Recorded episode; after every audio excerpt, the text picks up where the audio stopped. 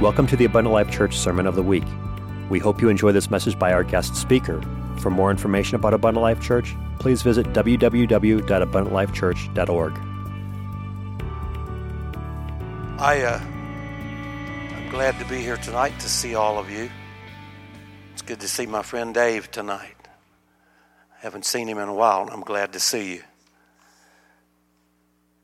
I know that every one of us, and and I've no doubt said that this, at this church, I've probably said it at every church I've ever been to, that it's easy to get in a rut. It's so easy to get into a rut. And it's easy to take things for granted. I know that, that everything that's happening in the world right now is a bit confusing, and we don't really know which way to turn or what to do, and we're wondering. Now we've reached a point where we're saying, what's next? You know, what about the time you think it can't get any worse? Boom, Monday arrives. And so things just continue. And as far as the religious world is concerned, which we're part of that,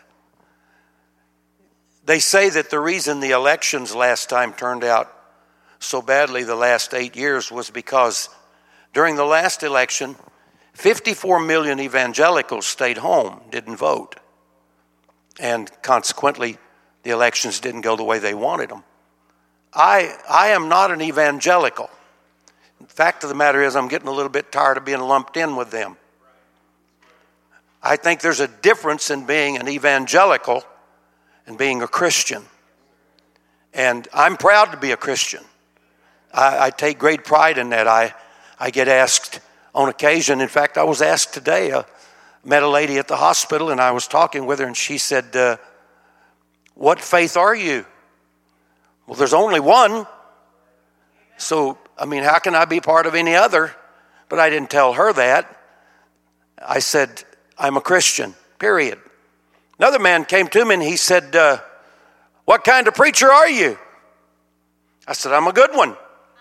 And I I understand that that we've got so many different churches and ideas and ideologies as well that people really are. We've created, in the religious world, we've created confusion. We've got all these thousands of churches, and none of them like each other, and yet we all say we're striving for the same thing. And we talk about how much we love Jesus, but we don't like the guy that lives down the street. And how is it possible, according to John's writings, to love God whom you have never seen, and you struggle loving the brother that you see three, four times a week? There's a real problem there. There's a real problem. Since there's only one Spirit, and there's only one Lord, and one faith, and one baptism, how is it that we get confused on these issues? You cannot love God whom you've never seen and not love your brother. It's not possible. If you can, then God has duped us. He tricked us, and we're believing a lie. And I, I don't think that really in this congregation tonight, there's a lot of folks that will believe a lie. So in the midst of all of this, we've got to find a little sanity somewhere. You, you ever feel like, you know, I, I've just got to find a little sanity? It, it, or has everybody gone crazy? Have you ever thought that? Seriously. You know, is the whole world nuts? What is wrong with these people? People say, we're, every day we hear those sorts of things. What, what's wrong with them? I mean, my wife probably gets tired of hearing me. I walk through the house ranting to the dogs. Nobody else will listen. And I'm talking, and of course the dogs don't respond. They just get out of the way when I come by. But I'm thinking, what are they doing? Why would they do that? These are things that you hear every day. You hear people say these things. And it's because we don't know what's going on. And we don't know what to expect. We don't know what the news is going to say when we get home tonight. So in the midst of all of that, the church has the greatest opportunity that it's ever had since Calvary to shine. Now, now in moments of crisis is when we need the body of Christ to be healthy. We need to be healthy. And the way we are healthy is not because we have every chair full or we've got a lot of money and everybody's got a good job and, and all the retirement pr- programs are going. That's not the way you describe a healthy church. You know, the Bible even talks about that. John wrote and he said, I, I would that you be in health. He wants us to be healthy. But he he doesn't leave that. He doesn't leave an open end there that I want you to be healthy so that we can get up and preach. Everybody's going to get a good job, have a lot of money, and be healthy. He says, I would that you be in health and prosper. But I want your prosperity and your health to be conditional. I want you to be in health and prosper even as your soul prospers. I want your soul to be healthy. I want your soul to prosper. I want your spiritual life to be at the top of its game before anything else comes to you. I want you to seek me first above all others. And if you seek first the kingdom of God and his righteousness, then everything else will come to you. What we're trying to do in America is build America our way, using our own ingenuity and our own ideas. And the carnal mind is enmity to God. And God told, through the writings of Paul, he told, he told the Galatian church, which was a corrupt church, he said, how is it that you started out in the spirit and you've wound up in the flesh? How, how is it that you did things in the spiritual world, but now you're, you've learned to do it on your own? You're, you, it's the work of your hands. You, you've got your own ideas. Jeremiah wrote in the seventeenth chapter and said, cursed is the man who trusts in man and makes flesh his arm, which his strength. He makes flesh his strength.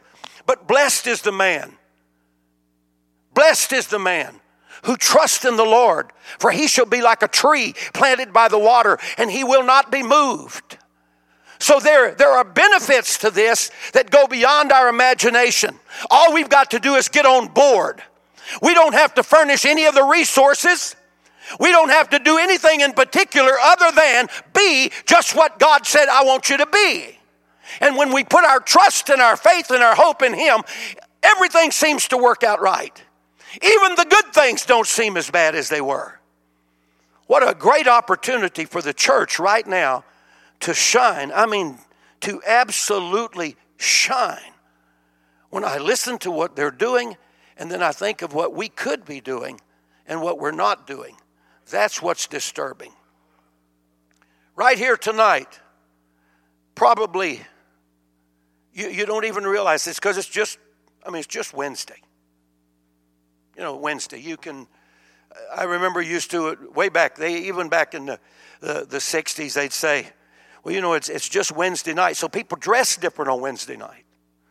And now I know you ladies don't do this stuff no more, but back then women would roll their hair and bobby pins and everything, and then put a, they'd, they'd put a scarf all the way around it.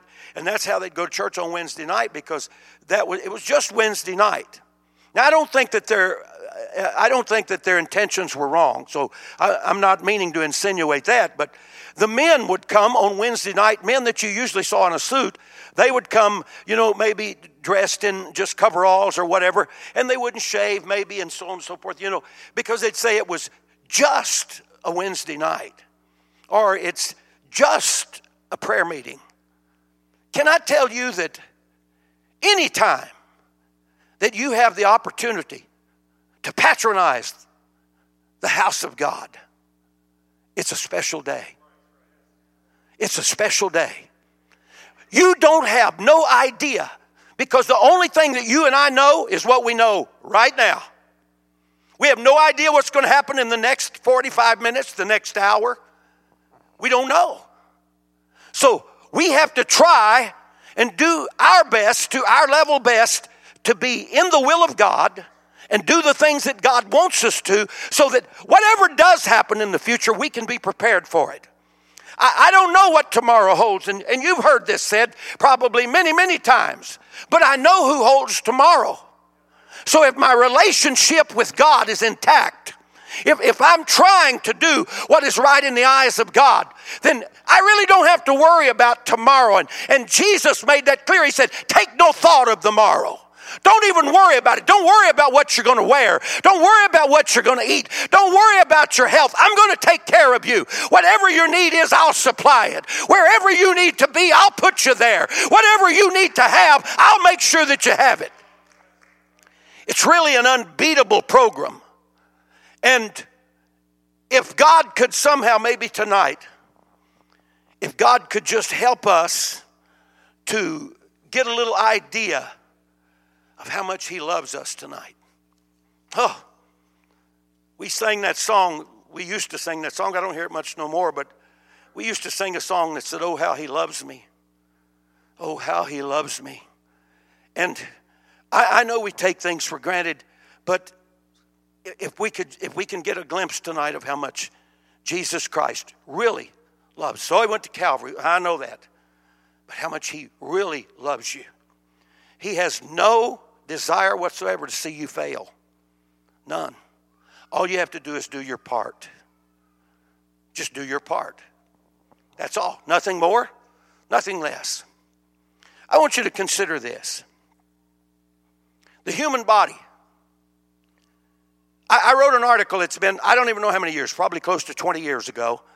And I had did some study and I had wrote this little article. This is a clip from it. And it's very interesting. It simply says that the human body is comprised of iron, sugar, salt, carbon, iodine, phosphorus, lime, and calcium. The chemical cost of the average human body is about ninety-eight cents. Now, with inflation, it may be a little more. And the size of some of you, you're maybe worth one dollar and eighteen cents or so, but for, but for the most part, ninety-eight cents. We're so uniquely made that all of the intellect of science cannot figure the function of the human body. They try, but they cannot. And I'll tell you why they can't. The human body contains two hundred sixty-three bones, six hundred muscles, nine hundred seventy miles of blood vessels, four hundred cups on the tongue for taste, twenty thousand ear hairs. Sometimes it feels like more when you get older. To tune in to all sounds. forty pounds of jaw pressure, ten million nerves and branches located throughout the human body, along with forty miles of sweat tubes. That's thirty-five hundred per square inch of your body that expel perspiration from your body. There are twenty million mouths, little mouths, that suck food while it goes through the intestines. And there are six hundred million air cells to the lungs that inhale twenty-four hundred gallons of air every day, and a telephone system that relates to the brain, and instantly any known sound, taste, sight, touch, or smell, it was, it's, it's instantly sent there by this little telephone. The heart beats over one hundred thousand times a day and pumps two thousand gallons of blood during that time frame. To doubt that that God doesn't exist is lunacy. It's lunacy. The greatest and the most intelligent atheist on the planet cannot explain away even one simple human body and its existence and where it came from and the magnificence. Do you, do you understand what I just read to you? Now, I didn't even touch the hair, that God numbers the hair on our head. Every single one of us, he knows how many hair are on your head. Some are less than others. And he he numbers them. How, how could God number? How could you number the hair? Look at some of these ladies who have, have heads full of hair. How long would it take to even number the hair on one person? If you had everybody that you needed at your disposal, how long would it take to number just the hair on the, the head of one person? Yet God has numbered the hair on the head of billions of people. And then he builds this, this body and all the things that it can do and all the things it's capable of. And for one moment, we could doubt the majesty of God. So this plan that, that God put together was all put together in eternity. and then it was executed in time. And the reason God's plan was executed in time is because we can't relate to eternity. We don't understand eternity. Not at all. We think we do, but we don't. And this gives a little, just a, a little credence to why when Moses said, God, show me your glory. And God said, that's not possible. There's no way you could look at everything that I am and live, because your human, your human frailty would not survive just being in the presence of everything that I am.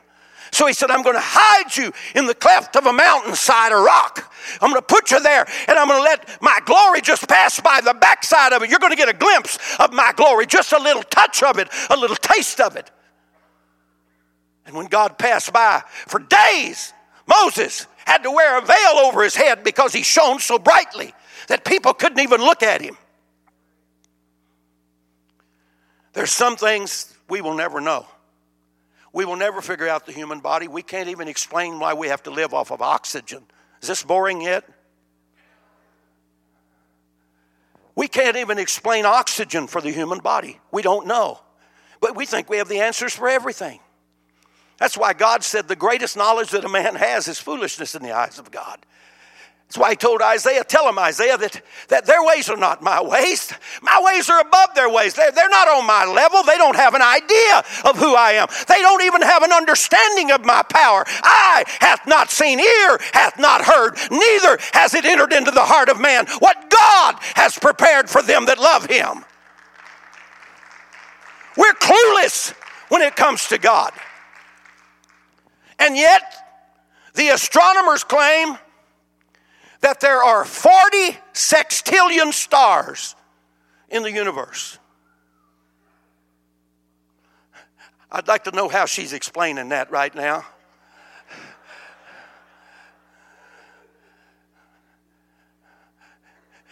Yeah, she's she's saying,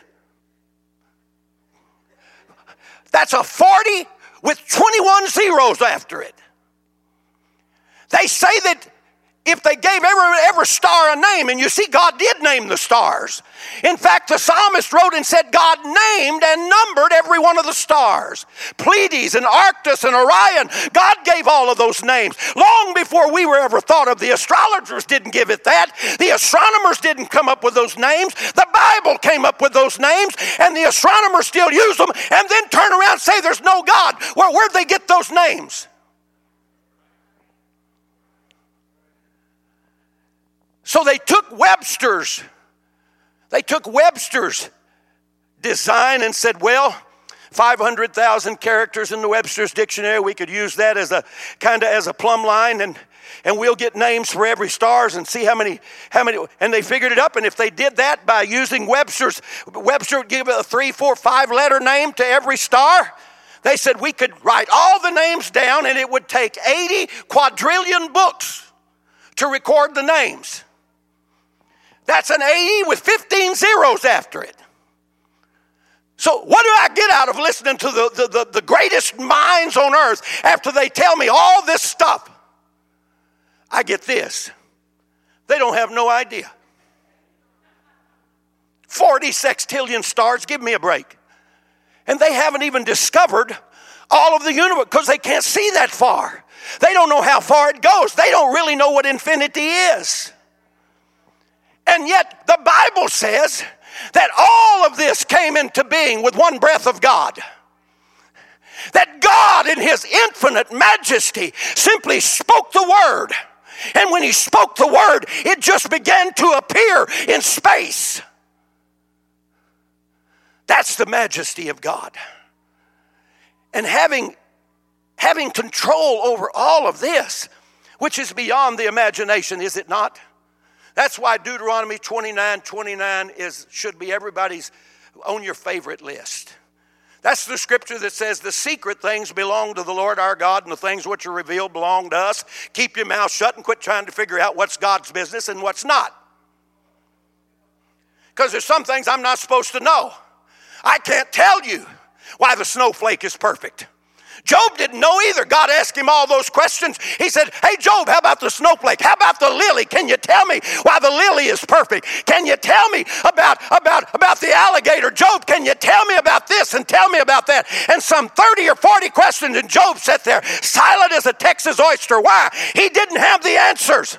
So when it came time for Job to speak, the only thing he could say was what he knew. Sometimes we just got to live by what we know. And you know what we know as an apostolic born-again church of God? We know that our Redeemer lives. And in the last day, we're going to see him. And though the skin worms destroy this flesh of mine, yet in my flesh I shall see God.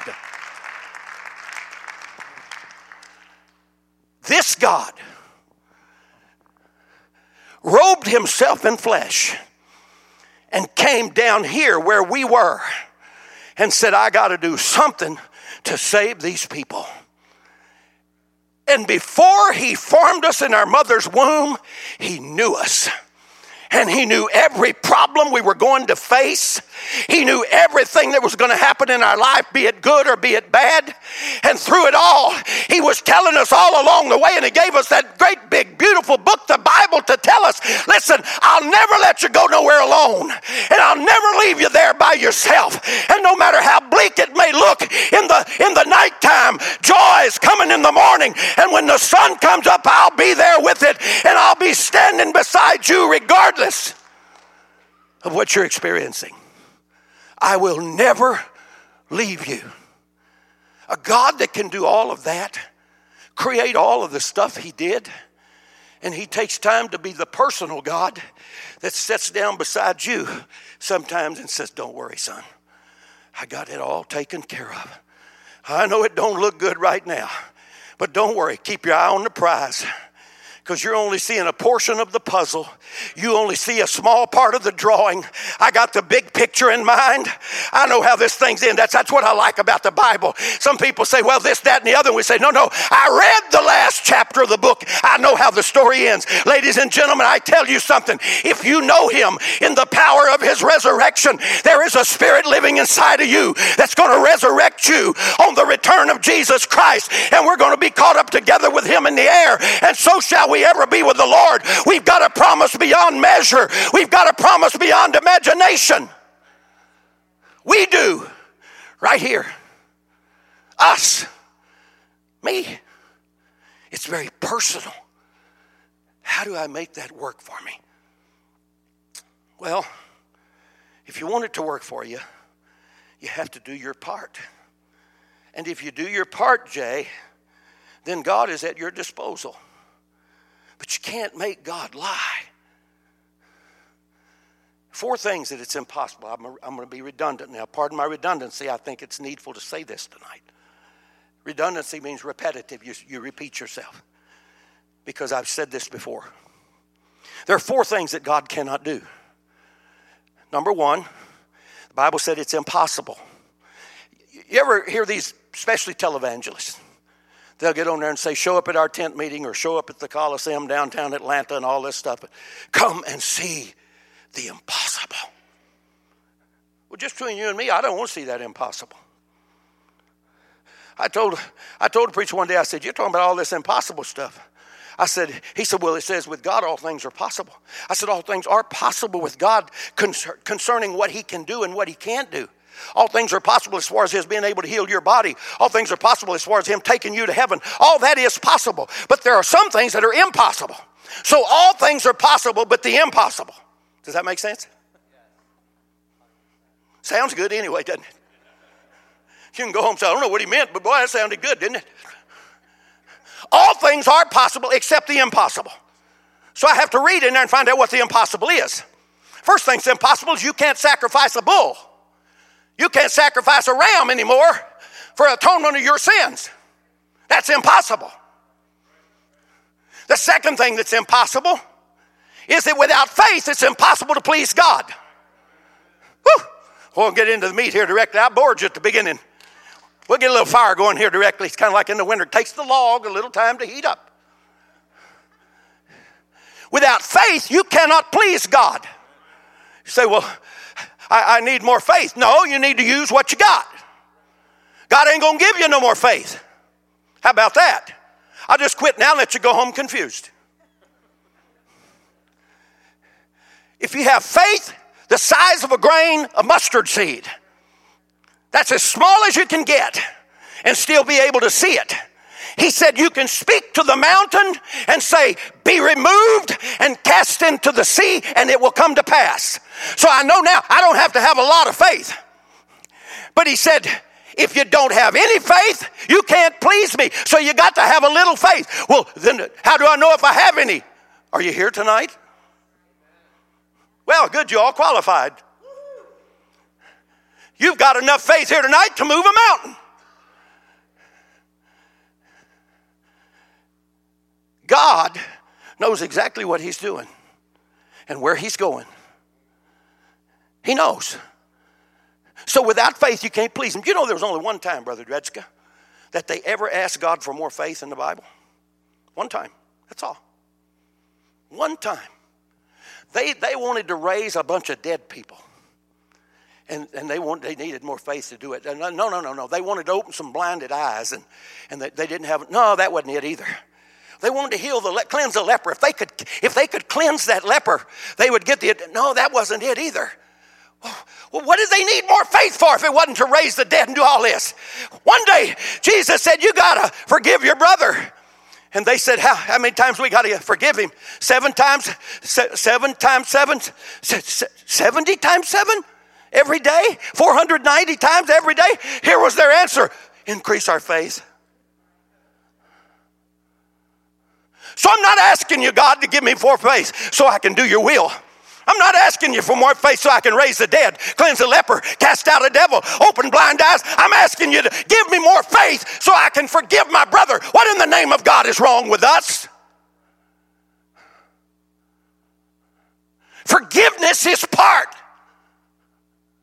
It's part. It's built in to your godly responsibility. You're obligated to forgive.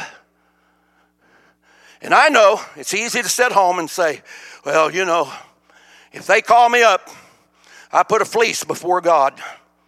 Boy, we like that fleecing business, don't we, when we want something? When everything's going well, we don't fleece God. We only fleece him when we need something. Well, God, I'm going home. God, I know if you want me to go over there and, and make things right with my brother, Lord, you just, when I leave home tonight, let me be driving down the road and six yellow buffalo run down I ninety-four. I'll know that's your will, God, for me to go. Yeah, right. Sometimes I wish God would send six yellow buffalo, run right down I ninety-four and say, hey, chew on that. Why can't we do what Jesus not only said, but what Jesus did? Peter wrote, and he said, leaving us this example, so should we follow in his steps. He left us the example. How did Jesus forgive? When he hung on the cross, the last words out of his mouth was, Father, forgive them. They do not know what they're doing. He forgave them from the cross. He forgave them without being asked. He set the example. If you're waiting to be asked to forgive somebody, you waited too long. You forgive them. I went to someone years ago, and I really, I was so wrong. Oh, I was so wrong. Boy, it's hard to say that, isn't it? You know, one guy said, I thought I was wrong one time, but I was mistaken. You know, it's it's it's hard to get those words out. It's, you know, we we, can, we start and you say, brother, I just wanted to tell you I was, oh, he's got stammering lips. He's getting spiritual. No, he can't say wrong. I was wrong. That's so hard. I was wrong. Jesus didn't wait for anybody to ask him.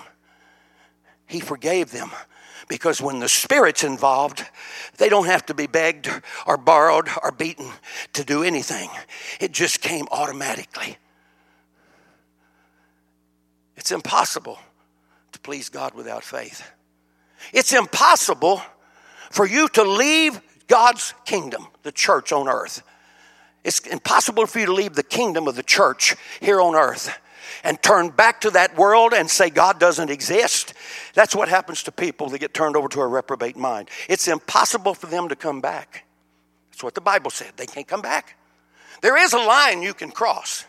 I know nowadays folks think you can do anything you want to to God. It's all right. He'll take me back. We found that nowadays we say, well, you know, it's easy to ask forgiveness, to beg forgiveness than it is to ask permission. So we go, we don't want to ask God for permission to do something we know is wrong. We'd just rather go do it than impose upon God's nature to forgive us after we did it. Like a fellow walked in my office one day and he said, I'm taking a new job down on the coast and I'm going to be moving down there. What's your opinion on that? I said, don't have one. Why are you asking me now? You already done it. Why didn't you come ask me before you did it? Because you knew what I'd say. See, so we impose upon God. Oh, this is too long to do in one night.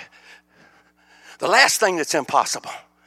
It's impossible for God, say it. Lie. Say it. Lie. It's impossible for God to lie.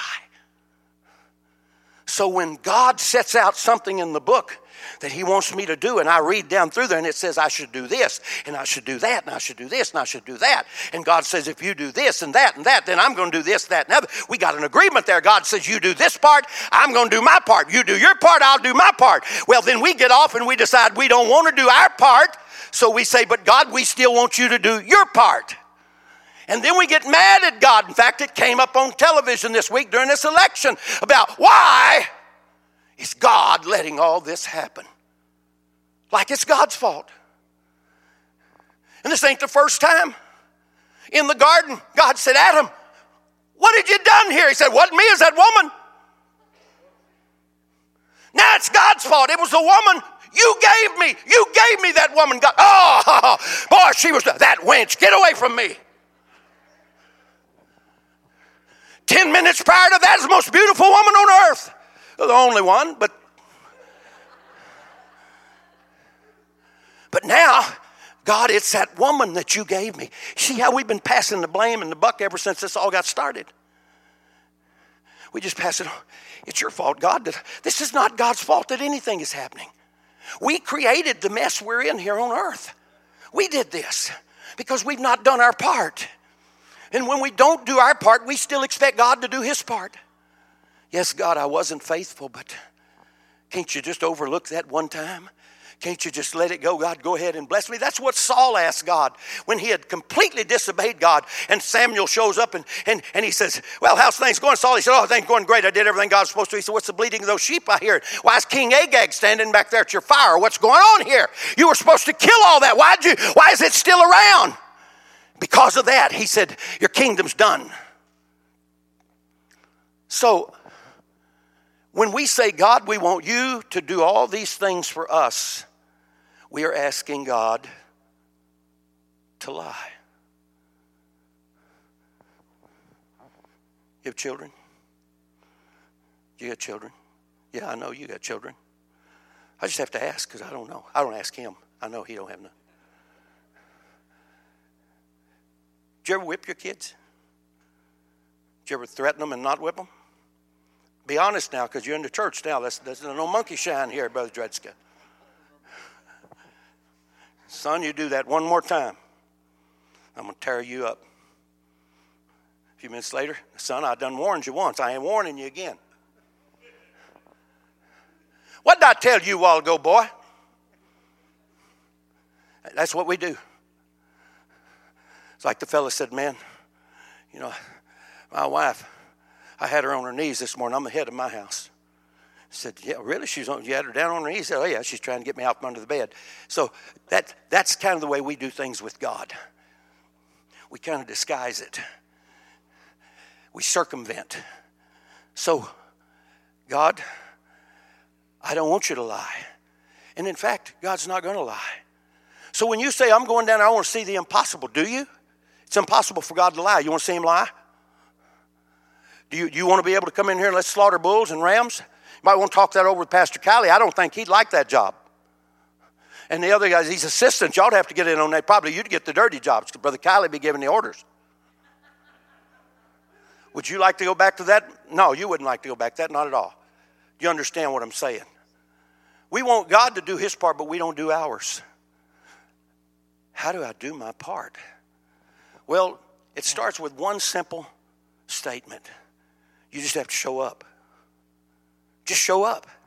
And if you show up, then God will take it from there. How important is it for me to show up on a Wednesday night? How important is it for me to show up on a Wednesday night? How important is it for me to show up at a prayer meeting? Ah, it's just a prayer meeting. Come on now, you know we've thought those things. It's just a prayer meeting. And sometimes we even look in the bulletin to see who's preaching before we decide if we're going or not. Oh, oh son. Lord, don't send no lightning on that one. So who's preaching? Yeah, I, I love to look at people's faces when I say that, because you, you can just, like a kid got caught in a cookie jar and his, his face is red. He's got a little little cockeyed grin on his face, you know. And it's, we we look at the bulletin to see who's preaching before we decide we're going to go to church. That wouldn't hurt, won't hurt to miss tonight. You know, well, how do I show up? Do you know that every time you come to this building for a meeting like tonight, this is a meeting. Actually, we're not going to church. That's the term we use, and it's an accepted term, but it's it's not a correct term, because you can't go to church. You can go to a building, but the church is in you.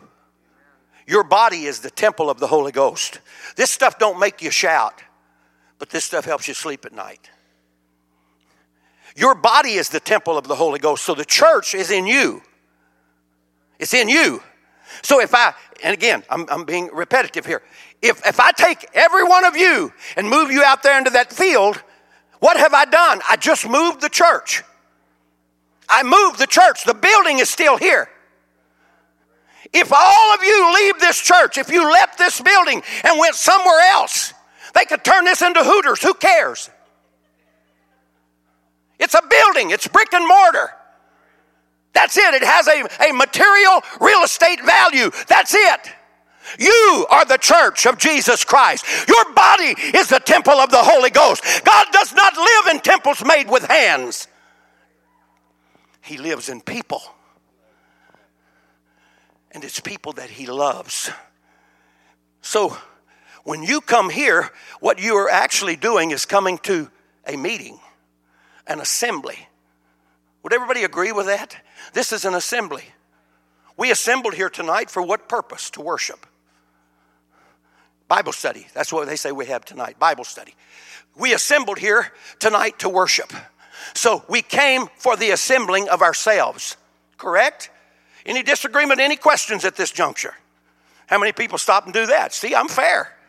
I don't beat you up and not give you a chance to punch back. Of course, you know that's right. We're here for the, we assembled ourselves together for the primary purpose of worship. That's our primary purpose. Now, I go over to Hebrews, and I look at Hebrews ten in verse twenty-five, and it says, "Not forsaking the assembling of ourselves together, as the manner of some is, but exhorting one another, and so much more as you see the day approaching." What day? The day of the coming of the Lord. When we got troubles like we got right now. So much more the day. So when I come here, I'm coming here for exhortation. But I'm not only coming to receive exhortation, I'm coming to give exhortation. Now let me hurry. For if... Next verse, you can put it up there. It's good that they can see it. Imagine all of this without verses, without chapters. No chapters and verses. Because that, that didn't come till, till fourteen hundred years after Jesus Christ had been crucified. All of this was, was put together in the fourteenth, fifteenth century, sixteenth century. So when all of those chapters and, and verses appeared, the letter became chapters and verses. But what this was was a letter from the Apostle Paul, and he's writing to the Hebrews. And he's talking about assembling ourselves together, as the manner of some is. He says, not forsaking. You should not forsake the assembling of yourselves together, as the manner of some is. For if we do, he's writing on the same subject, same context. For if we sin willfully,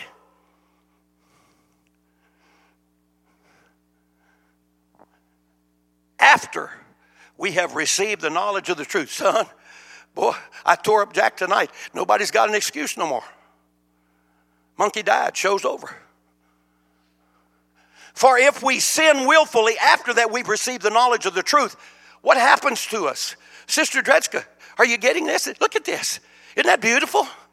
Paul is telling us that our willful failure to go to the assemblies interferes with the sacrifice for our sins. He has made Calvary a contingency. Whew, that's stronger than garlic, isn't it?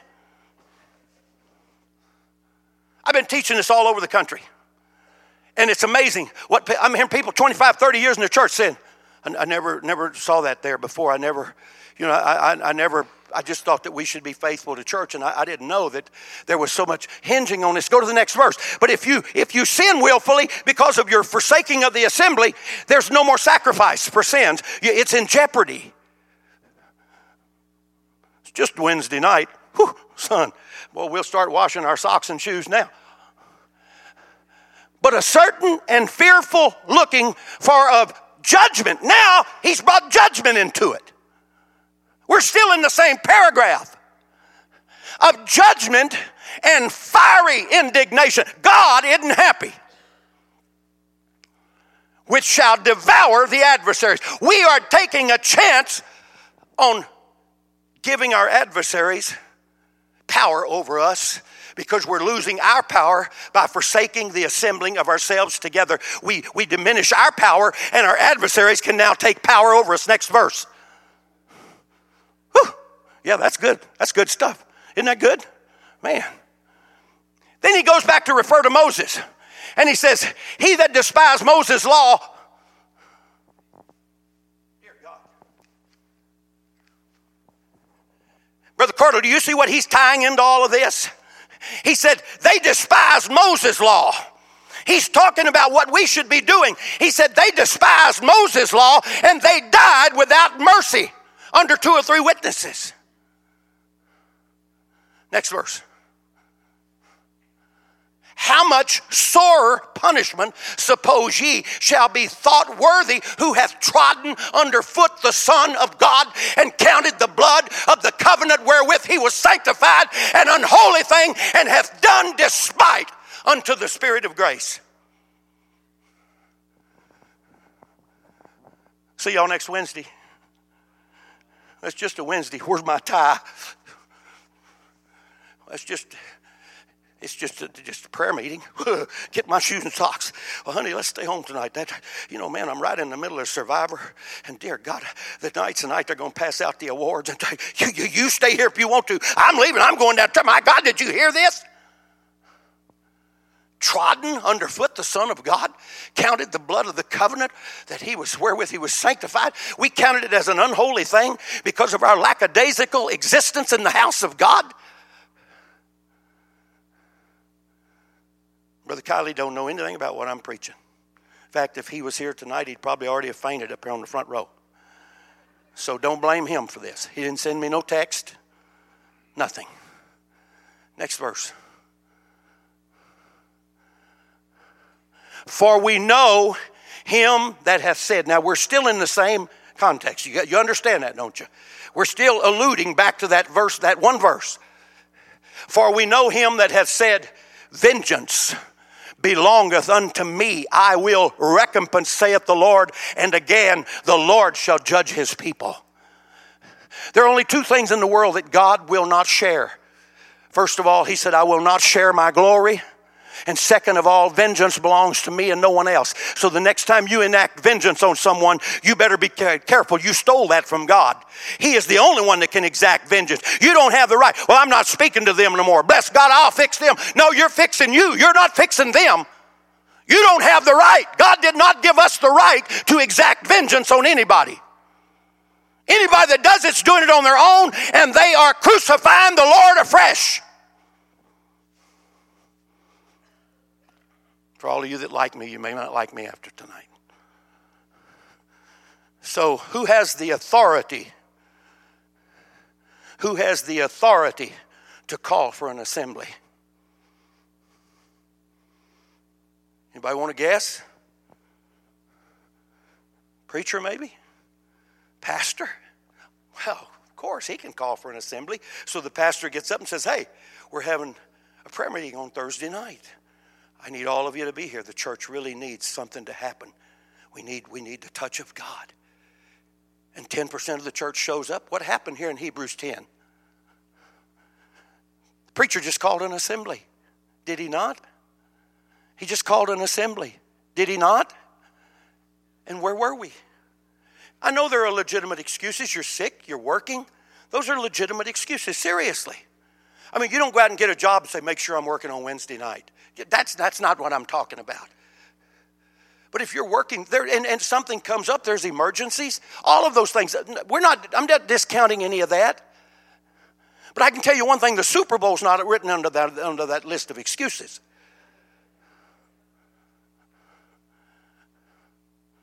Whew. That's why I only get to come once a year. We are in a war. It's all hands on deck. We're in trouble. Right now we need God more than we ever needed him. He is our only defense. He is our only hope. If we fail him, we have no hope. He is our strength. God is our tomorrow. God is everything. We've got to have God in our lives. So when you come to church, whether it be a Wednesday, a prayer meeting, are you, who are you coming for? You say, well, I'm coming for me. Well, sure, you're coming for you, but that's not the only reason you come. He said we're coming for exhortation. So everybody's coming. How do you know that tonight was the night that you are supposed to help somebody else? What if tonight was the night that God was choosing you to pray for somebody else, to help someone else, and you didn't show up? This man's laying out in front of the temple in the second chapter of Acts, third chapter of Acts. He comes there every day.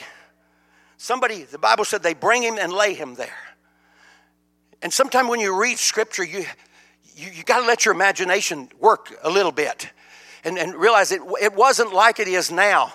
We didn't have Medicaid. They didn't have Medicaid. They didn't have welfare checks. They didn't have all that stuff. There was nobody going to pay their bill. There was nobody going to feed them. If they didn't get food on their own, they didn't eat. And this guy had nobody to take care of him. Fortunately, he had somebody that would drag him down wherever they got him and drop him off and leave him there. He's crippled. He can't walk. How did he go to the bathroom? I know I think of the weirdest things. I don't know, but I know that he did. He had to. So this guy was not only a beggar and awful dirty, he probably stunk. He smelled. He was he was unclean, but this was his only hope, was to sit there and beg that somebody would give him some money. And I can imagine, because I remember when I had when I was crippled with rheumatoid arthritis, that I would get up in the mornings and I couldn't walk and, and I couldn't put my clothes on by myself, and I had to depend on other people to help me, and, and it was it was debilitating. And I'd lay in the bed sometime. For nineteen months I was like that. For nineteen months I ran temperature. And I refused any treatment. I, I never even took an aspirin. I kept thinking, God's going to heal me. God's going to heal me. But I would get up some morning. I didn't want to go to church. I didn't want to go anywhere. I didn't want nobody to touch me. My body was deformed. I, I looked awful. I hurt all the time. I didn't want to do anything. Sometimes I wanted the world to go away. And I know that man had to have felt that, because he was worse off than I was. But he knew that if he didn't go, he didn't eat. And he had somebody that would take him and leave him. And so they left him. Just like they did every other day. They left him there. What if he had stayed home that morning? What if he just said, I just don't have the energy to go. I'm just too tired. I'm not going.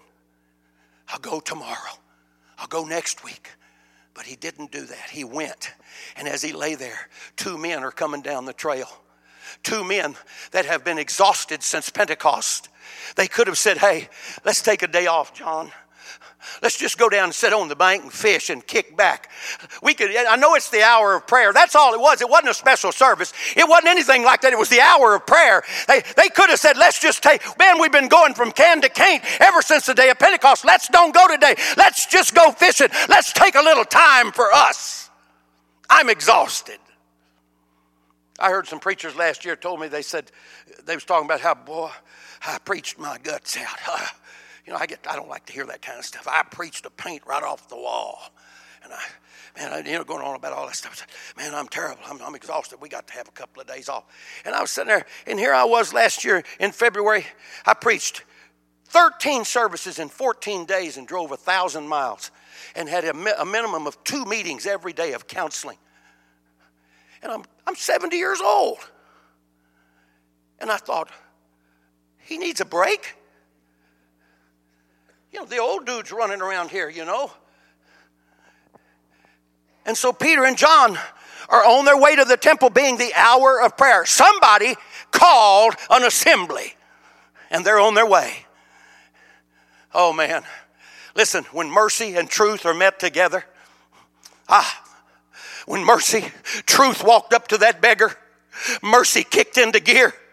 And that guy waiting for a handout, he's got whatever, he's got a cup or a bag or something, and he's saying, I have alms, alms, I need food, man, I got nothing. He stinks. Nobody wants to get close to him. He's nasty. And he's holding that bag out. And Peter don't have no money. He looks at him, and the last thing that beggar wanted to hear was what Peter said out of, out of his mouth. The first words was, silver and gold have I none. I don't have any money. That wasn't what he wanted to hear. But that next statement, well, but what I've got, I'll give it to you. In the name of Jesus Christ of Nazareth, rise up and walk. Do you understand that if every party involved had not showed up, if everybody hadn't done their part, there would not have been a miracle? So the miracles are not happening like we want them to, and we think it's God, but it's not God. Come on, folks. What do you say tonight we get the handcuff key and let's let's take the handcuffs off God? You want to do that? You want to just turn him loose? Let him go. Say, God, we're not asking you to lie no more. The next time you come into our presence, you'll be welcome here, and you'll be coming because we're doing what we're supposed to. And you're not going to have to beg us to come, God. We're going to come on our own free will. We're going to come because we got a better understanding of why we're here. I'm not coming here to please Kylie. I'm not coming here to please Colonel. I'm coming here to please God. I don't care who else shows up. I don't care who's preaching. I don't care what the service is about. I don't care if it's a Wednesday, a Sunday, a Tuesday, or a Thursday. It's an assembly. And I'm not going to forsake that assembly. I'm going to be there. We can make time for everything else, but we can put God on the back burner as easy as that. We're going to see a movie? Hey, you want to go shopping? Well, you know, I heard a guy, a lady say one day, she told, told her daughter, she said, well, yeah, I'd like to go, but, you know, I've got to work. I've got to work. And daughter kept on saying, oh, okay. What's bad is she had just told someone else earlier, there's no way that I can do anything today because I got to do this job. But you see, all at once you can find time. You can find time. And people will say, well, you know, you really ought to do it, man, because you may never get that opportunity again. This is a big deal. Let me tell you what a big deal is, is if you don't show up here on a particular night and there's somebody in this building that may die within the week, but you've brought something to them that night and you don't even know you're carrying it. But tonight, mercy and truth are going to meet together, and God's hand is going to reach into a congregation. God's going to do something that night in the life of somebody, and you're the one that's holding the key. Your failure to show up completely, completely handcuffs God. So an entrance, the entrance is supplied to you abundantly into the everlasting kingdom of our Lord and Savior Jesus Christ, based on what you do, what you do. Would you stand with me? I went a little over what I anticipated. I apologize, but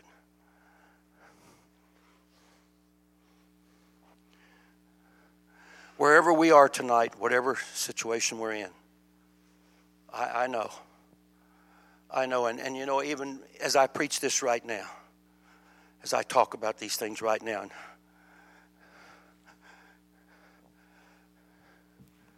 Dave, I don't know why, but ever since you and I, the first time we ever met, we liked each other. I think we did. You said we did. And every time I, I come up here and I'll go over to, I'll go over to U P I. Usually I'll go see Chief. Maybe we'll go get breakfast or something. I always hunt Dave down, or he'll tell Chief. He'll say, Brother East comes, you tell me. Remember that? Oh, yeah. Every one of you that are here tonight, none of you is where he's at tonight. None of you are where he is. So here we are tonight. Thank God we showed up. Because I'm going to tell you, God showed up. God showed up. God showed up. Everything's right here tonight. Mercy and truth have met together. I'm going to ask you right now, every single one of you, would you reach out right now and say, God, I want to do something tonight, Lord, that's, that's long past due. I'm going to make the best sacrifice I've ever made in my life here tonight. How much money are you going to give? No, no, it's not about money. We don't want no money. I don't want you to sell nothing. I'm going to ask you to make a sacrifice. Is that asking too much? The Bible talks about making sacrifice. And the sacrifice that I'm going to ask you to make is reasonable. I'm not going to tax you. And I'm not going to do something outside, out, out of bounds. This area all across here, this is the altar area right here. That means that Abundant Life, the corporation, owns this building, all this furniture, pulpit, carpet, all the musical instruments, everything in this land. But Abundant Life does not own this altar. They can't. You can't own the altar. The altar is owned by God. And it's the only place that you can take those sacrifices.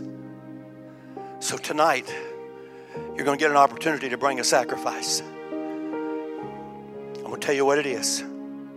I'm asking you tonight to present your body a living sacrifice, holy and acceptable unto God, which is your reasonable service. That's what the Bible said. Present your body a living sacrifice, holy and acceptable unto God, which is your reasonable service. You came to the assembly. Will you heed the call? God, I got so many problems, and I'm hurting, and on and on and on. That we can find all this. This is the best place in the world right now. It's the best place in the world. This is where you can turn when you don't know where else to go. When nobody has the right words, when, when nobody seems to have the answer, you can come right here and present your body a living sacrifice. Thank you for coming, Jay. Who else? I tell you, I'll be surprised if there's a, if there's anybody sitting in their in their chair in the next five minutes.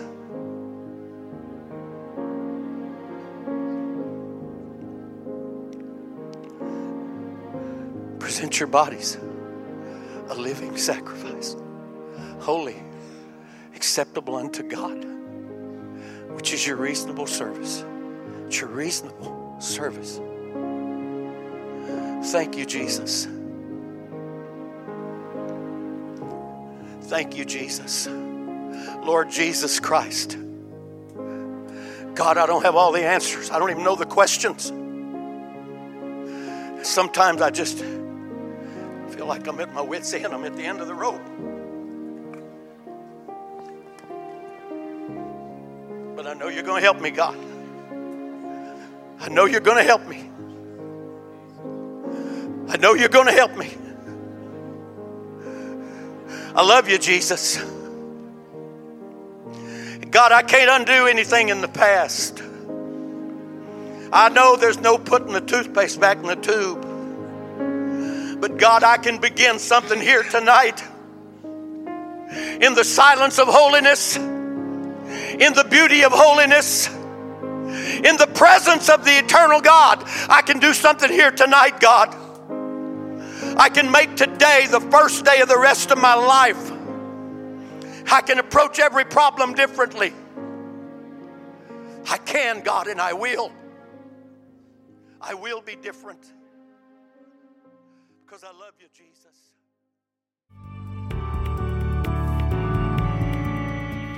Thank you for listening to this Abundant Life Church podcast.